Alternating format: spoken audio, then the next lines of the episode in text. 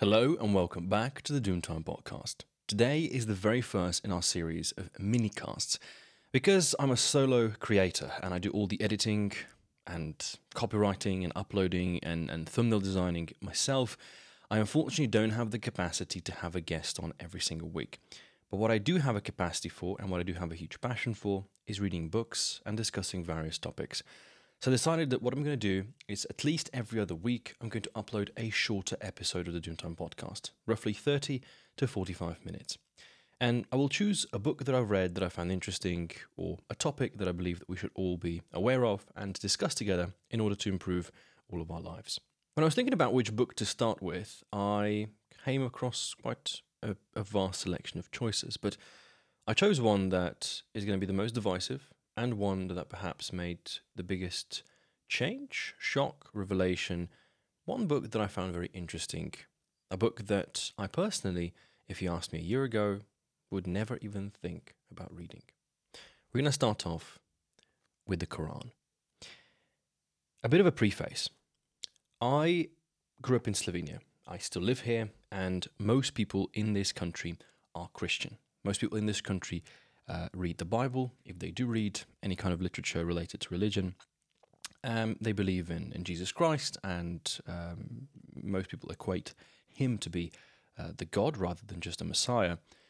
Um, they go to church, they go to Mass, they uh, create different types of, of um, rituals, or dare I say, some types of um, I want to say there's achievement, but there are achievements within the actual process of going to the church.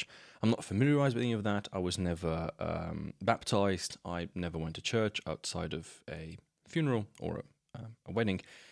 And when I last year thought about actually reading something related to religion, I figured that perhaps what I should start with, rather than the literature that is so familiarized here, instead read something from a different culture. When I was a very little kid, I actually was a huge fan of Buddhism. I thought that it was the most cleanest of religions because it felt like there was no wars associated to Buddhism. They felt very, you know, sort of neutral and in their own ground.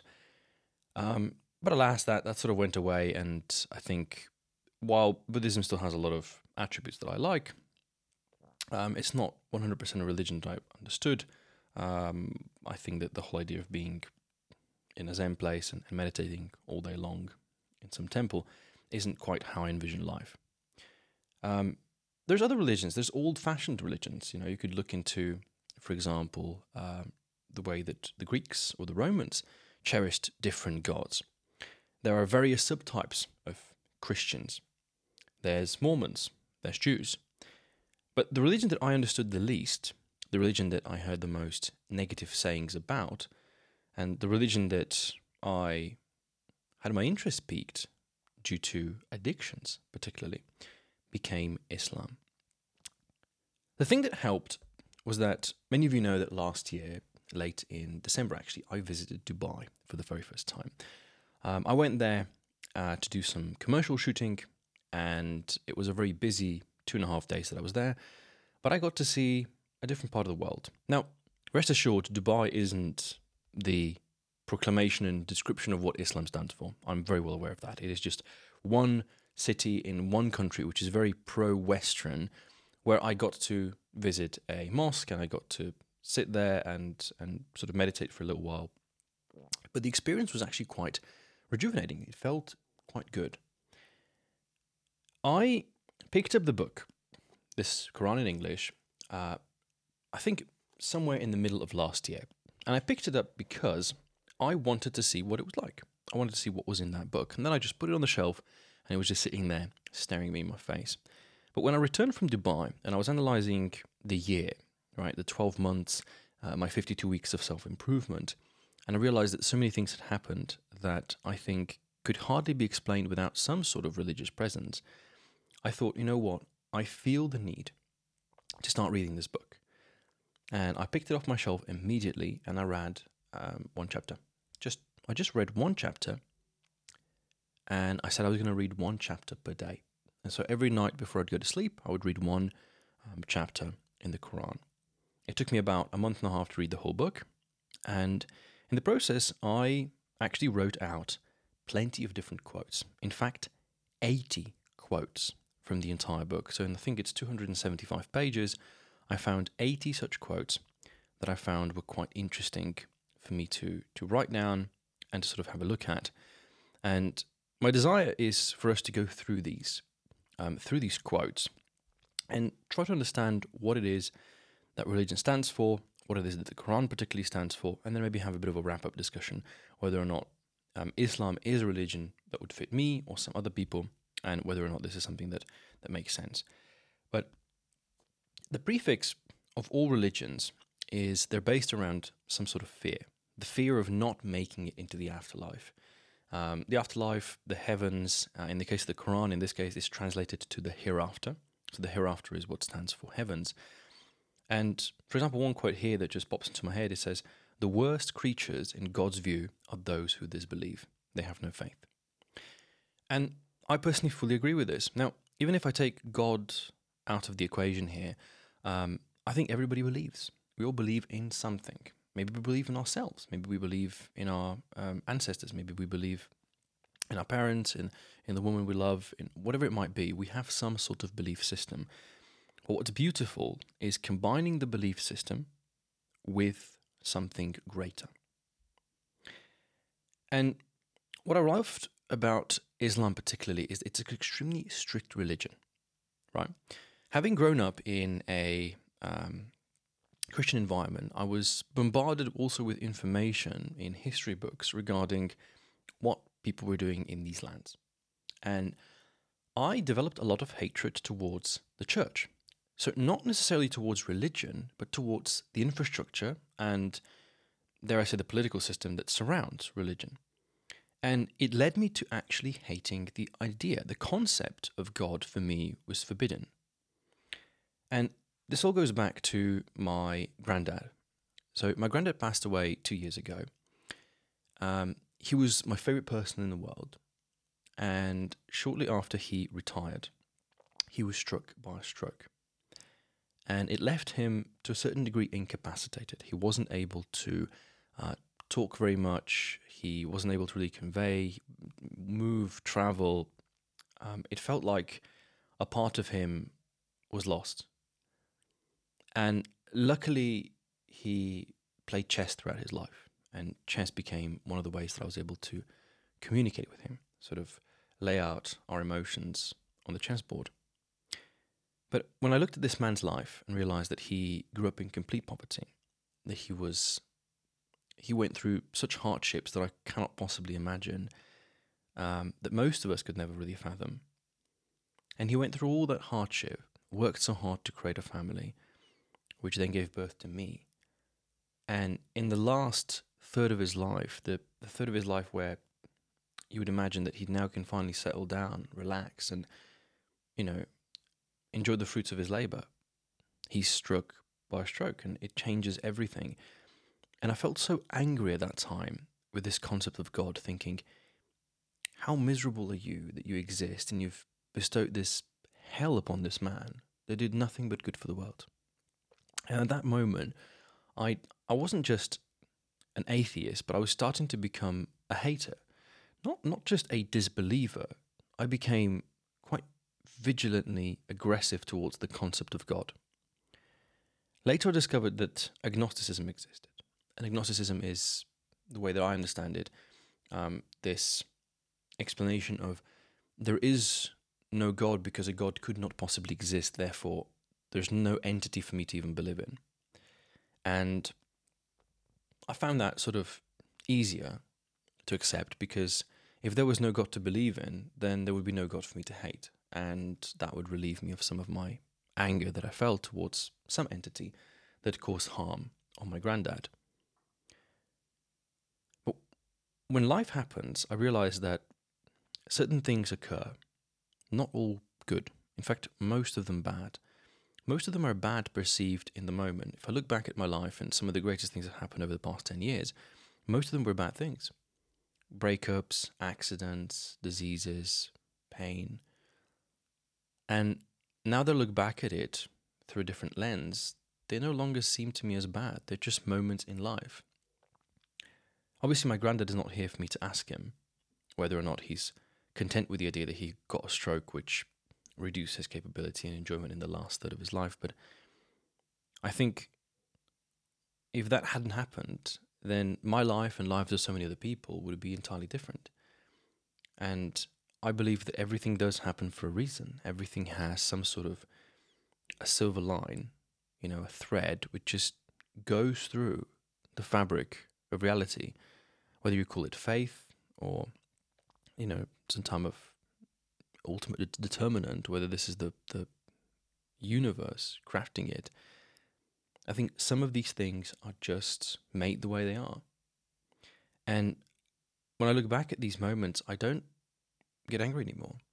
I feel content. I feel at peace, knowing that if what is written in this particular book is true, then this man, in some way, shape, or form, is somewhere better off.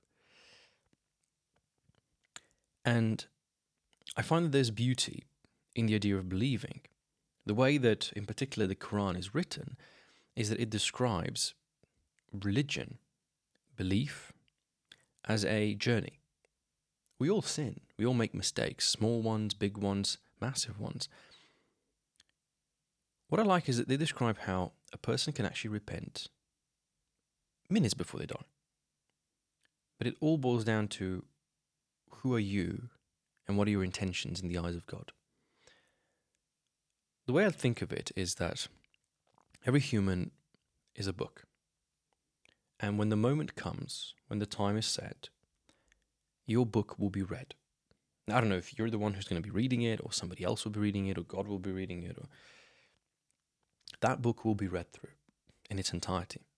All your secrets, all your sins, all the good actions, the bad actions, all the doubts, the regrets, rejections, everything you ever felt or did or thought about doing will be in that book. And I don't know how exactly will be judged. Is it a sum? Is it an average? Is it a median? We don't know. But I like to think that at the end of your life, that book should be very, very big, many pages, many beautiful pages, perhaps illustrated, colorful, playful. And the only person that writes that book is you. You get to choose what gets put into those pages of your own history. The the concept I should have thought about actually I should have talked about this at the very beginning of this mini cast, but I've never had in case this wasn't clear enough from the introduction, I've never had any contact with religion whatsoever. Like my knowledge of religion up until a month and a half ago was zero of all religions, not just the Islamic religion. In fact, I, I know very little because I wasn't very interested.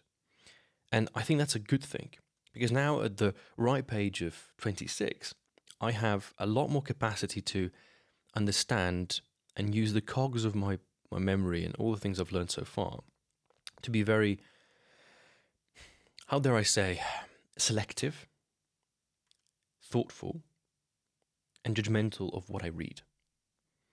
I find that the fear of religion is that a lot of people are put into it very early on, when they're very young and perhaps susceptible to certain factors that aren't 100% good. Because how can we know that a child at that very, very ripe age is going to be prepared for the intensity, for the sheer vastness of religion, for example, and all of the all of the information that's written there? Let them laugh a little and weep much in recompense for what they used to earn. The way that the Quran is written the way that I interpret this is that people live lives and they earn something. Some people earn a lot, some people earn very little, but everything you earn will be paid back to you in its full when the time comes. And so you'll be paid in full whether you're going to hell or whether you're going to the hereafter. And so the people that are currently enjoying themselves a little bit too much. And it's not just the pleasure that's been described here, but rather the action of being a disbeliever or being, um, you know, in, in the falsehood. then what's created is that you're creating a debt, right? You're going to be earning something, but the thing you're going to be earning will be very, very painful. Do they not see that they are tested once or twice every year? Yet they do not repent and they do not learn. Tested once or twice per year.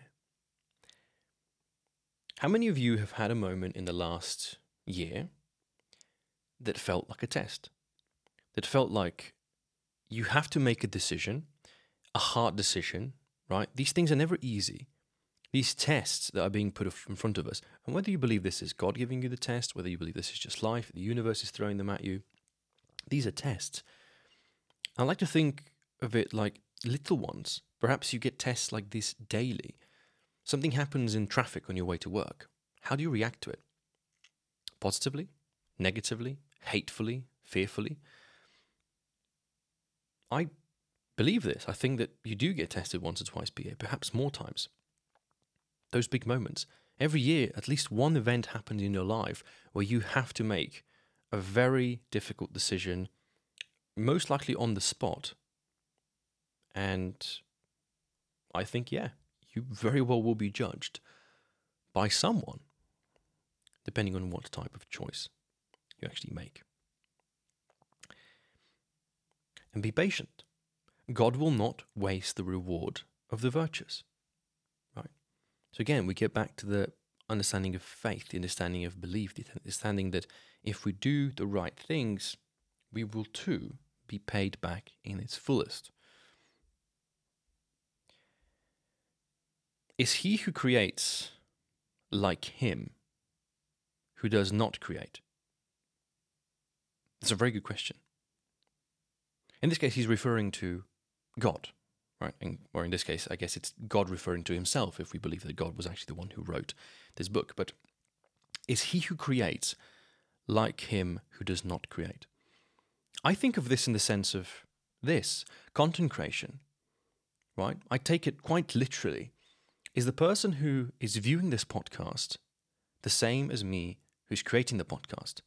Is the amount of effort required to view it and critique it and hate on it or love it and enjoy it? Is it the same as the person who had to go and read this particular book, record this particular episode, edit it, distribute it throughout the world? In this effort, are we equal? Something to think about. So travel through the earth and see what the fate of the deniers was. Beautifully written. Beautifully written. Again, let's interpret faith of the believers. Let's not say this is regarding religion. Let's just imagine that this is anything. Let's say this is belief of success. Believe that you will make a lot of money. And then the question is where are the people who believe that they couldn't make a lot of money? Probably not among those who are wealthy. Enter the gates of hell, to dwell therein forever. Miserable is the residence of the arrogant. This is so beautiful. For those of you who know my story, you know that when I created the Orange Doom, when I created this character, I went through all the process of being arrogant. That was one of the biggest things I ever did. And reading this now warms my heart, knowing that that arrogance that I once had was evaporating.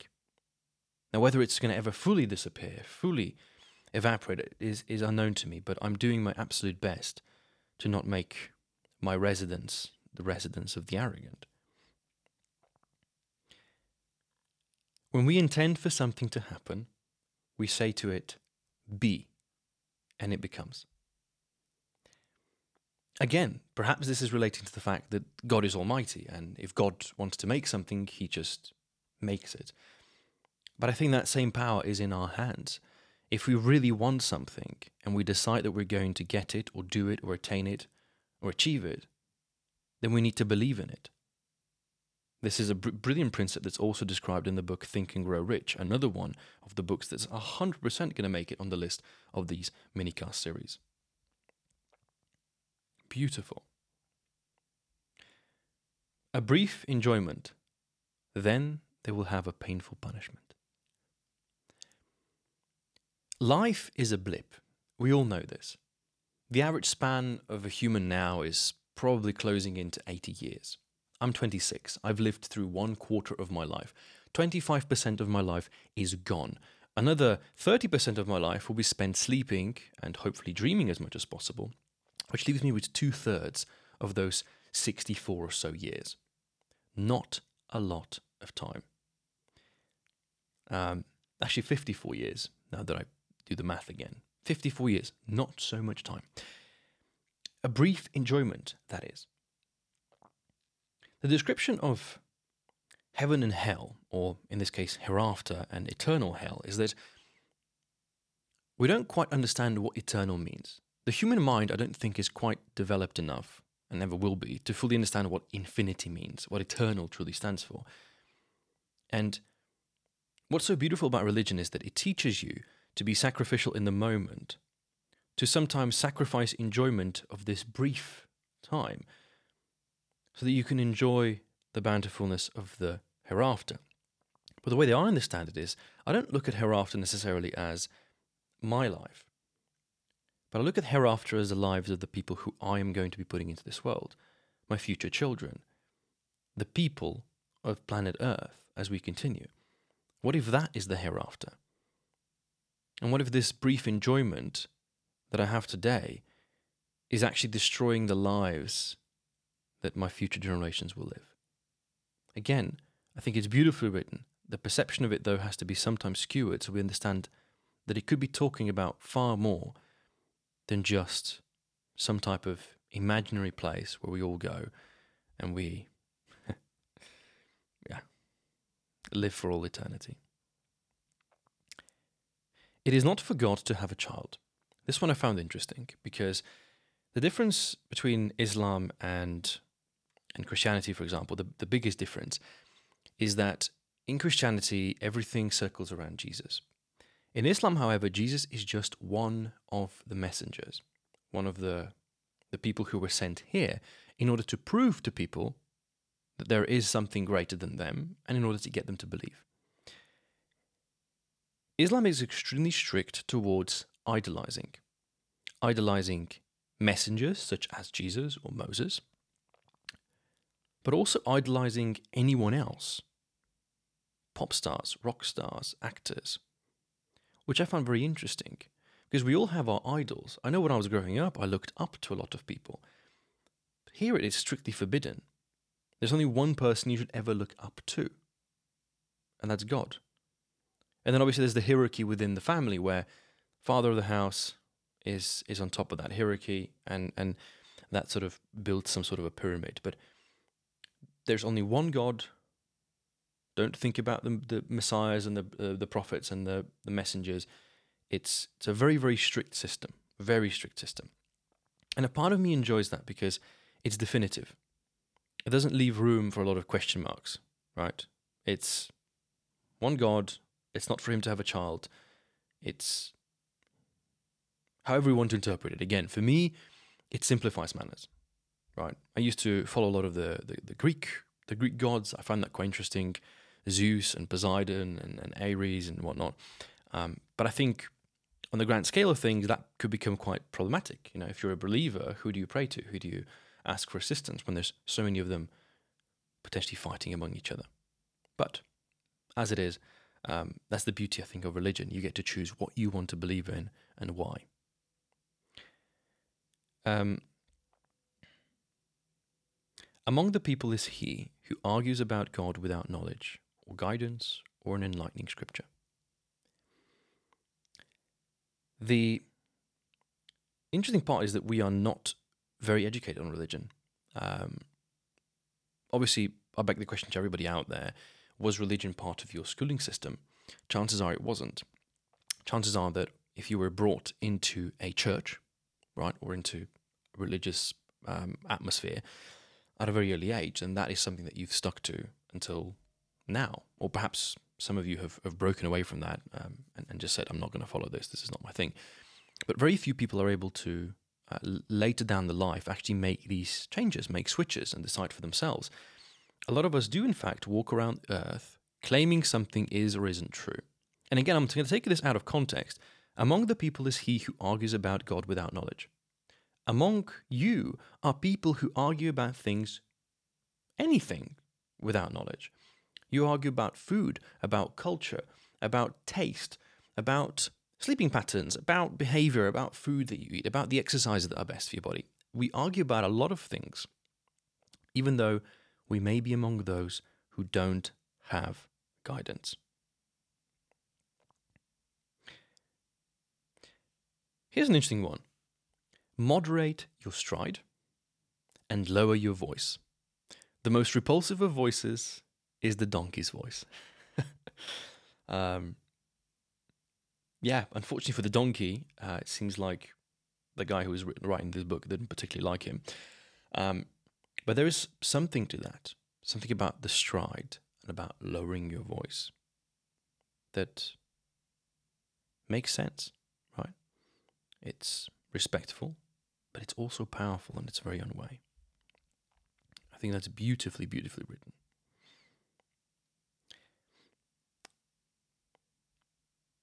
One of them will say, I used to have a friend who used to say, Are you one of those who believe that after we die we become dust and bones? We will be called to account. He will say, Will you have a look? And he will look, and he will see him in the pit of hell. He will say, By God, you almost ruined me.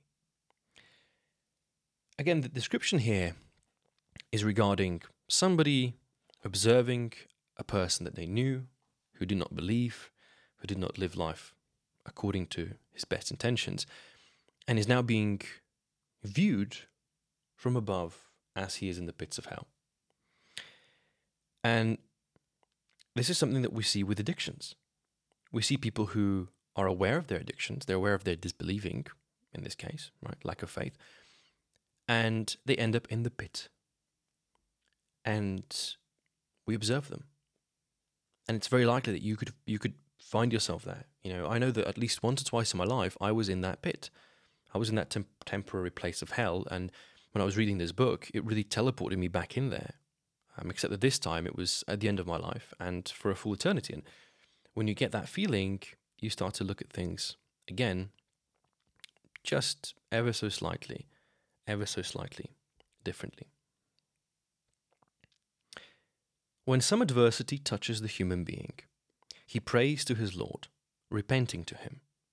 But then, when he confers on him a grace of his, he forgets what he was praying for before, and he attributes rivals to God in order to lead astray from his way.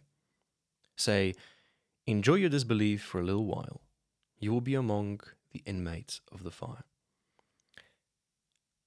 There was a joke um, that I heard in a stand up comedy one day, which was even the most disbelieving, a religious people will be sitting on a plane and turbulence comes and the plane starts to shake vigilantly.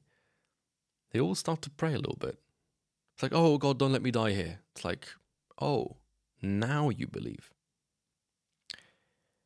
And I think that is such a painful way to live. It's Again, let's take God away from the equation, right? Let's say you have a friend and your friend is struggling and you help him. You offer him a helping hand. And you, you fix him, you save his life, you improve his, his quality of life. And then that friend starts to get better and claims that something else helped him, that some other entity was the one who actually gave him the helping hand. It's not that it would hurt me because my ego, because of a lack of thanks, because of a lack of acknowledgement. But can you see how that is something very, very evil almost to do? To disregard that which actually saved your life. And I think all of us are guilty of this to a certain degree all of us have been in positions where we said, you know, something was about to happen or something had happened. We were waiting for results of something. You know, you, you had an exam and you're like, just, oh, please don't let me fail. And then you don't fail. And what do we do? We forget all about it. We forget all about that to whom we prayed. And in case that doesn't happen, well, clearly he doesn't exist. Clearly the belief doesn't exist because he didn't do it. Good and evil are not equal. Repel evil with good, and the person who is your enemy becomes like an intimate friend. But none will attain it except those who persevere, and none will attain it except the very fortunate. I find this so very beautiful because I have learned to love my haters. They say if you don't have any haters, then you're not doing it well, right? You're not successful unless you have somebody who hates you. But it's the people who hate, it's the people who disbelieve, it's the people who are most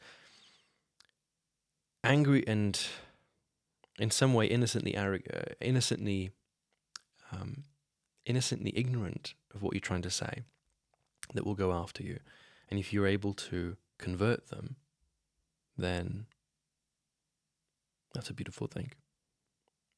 The human being never tires of praying for good things, but when adversity afflicts him, he despairs and loses hope. Again, everything comes back to faith, right?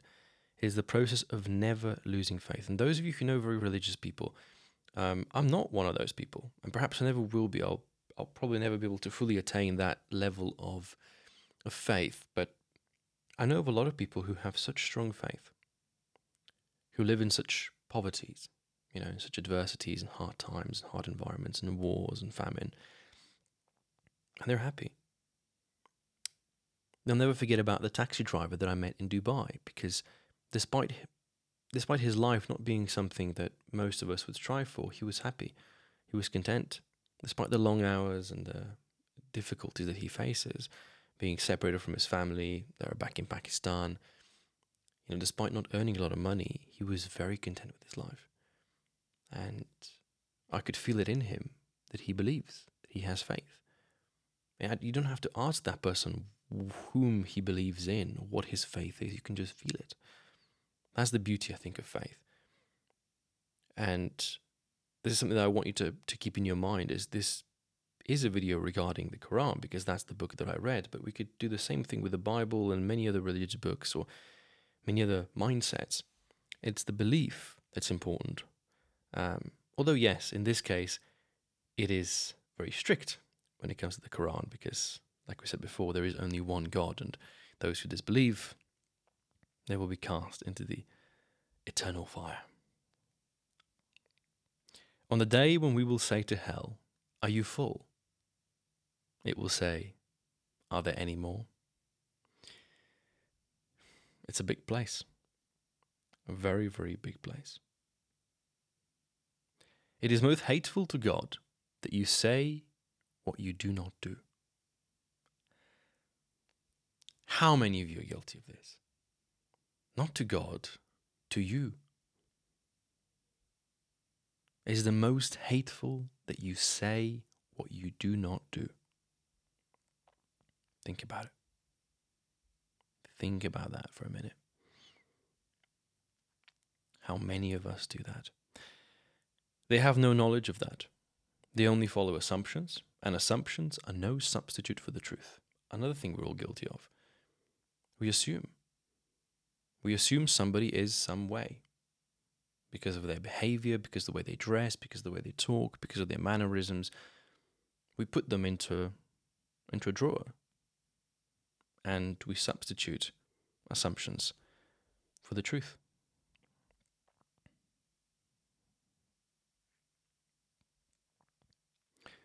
Like a donkey carrying works of literature.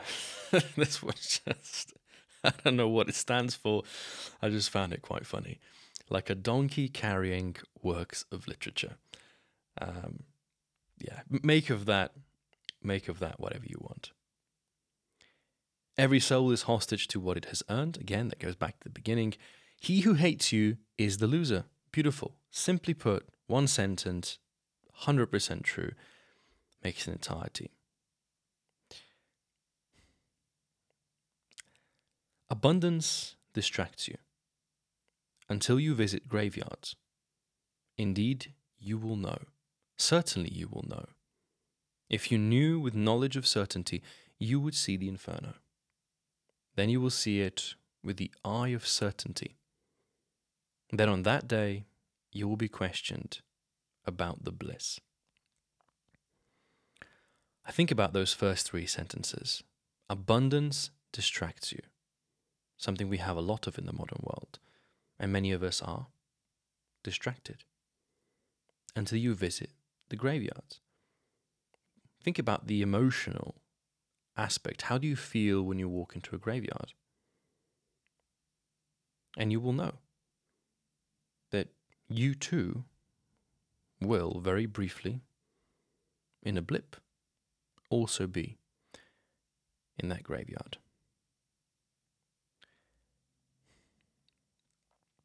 Have the people supposed that they will be left alone to say, We believe, without being put to the test? So you believe in something.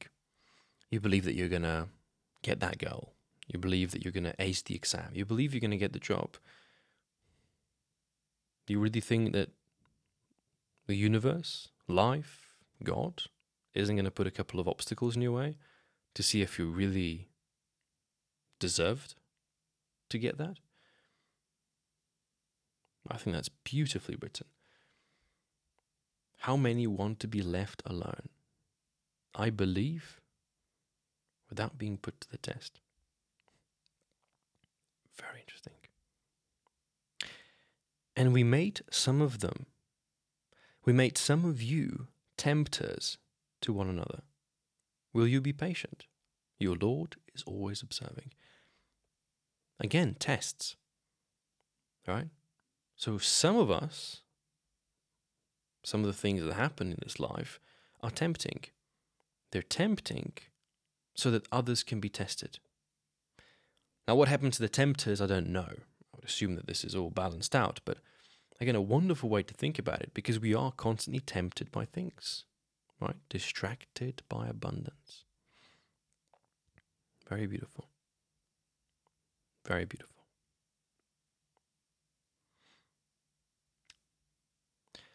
Successful are the believers those who are humble in their prayers, those who avoid nonsense, those who work for charity, those who safeguard their chastity, except from their spouses or their dependents. For them, they are free from blame. But whoever seeks anything beyond that, these are the transgressors. I think it's beautiful. I could sum that up with one word family. Whoever is guided is guided for his own good, and whoever goes astray goes astray to his detriment. No burdened soul carries the burdens of another, nor do we ever punish until we have sent a messenger. This I found so incredibly powerful because listen to what they're saying. We do not punish ever until we have sent a messenger. The way, uh, the way that I interpret this is there's a test. Until you have been thoroughly tested by the universe, by God, by whomever you believe in, until you've gone through that test, you won't be judged. Right? But failed that test, that's when the pain starts to happen. And I think if most of us look back at life, you'll find that the times of misery, the times of, of the biggest amounts of pain we ever created on ourselves was when we failed the tests for a prolonged period of time, where several tests were put in front of us and we failed them all and we started to snowball into the negative. And yet, all of us have crawled out of that. And likely it's because we believed. Very much. It's likely because we had some sort of belief.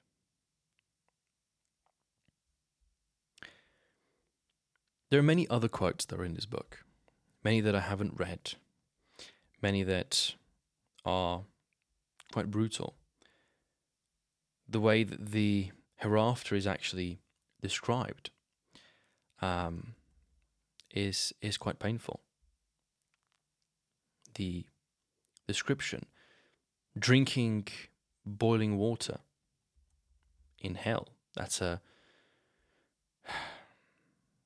you know and they used to say, When we are dead and turned into dust and bones, are we to be resurrected? And our ancient ancestors, too, say, The first and the last will be gathered for the appointment of a familiar day, then you, you misguided, who deny the truth, will be eating from the tree of bitterness, will be filling your bellies with it, will be drinking on top of it boiling water, drinking like thirsty camels drink. That is their hospitality on the day of retribution. It's brutally written. Can you imagine just the concept of it? Being thirsty like a camel in the middle of a desert and made to drink boiling water. Horrid, horrid feelings. But that is the base of religion. One of the concepts of it, like mentioned in the beginning, is fear. And without this concept of fear, we cannot have obedience. Is there a workaround? I do not know. I think that at its core, a thoroughly believing person will be able to make the difference. Somebody who truly believes won't be thinking or focusing on the fear part of his belief. I have nothing to leave you with because, like I said, religion is a very unfamiliar topic to me. It's an environment into which I'm only just now began to make baby steps. And reading the Quran was an extremely positive experience. I will leave you with this thought.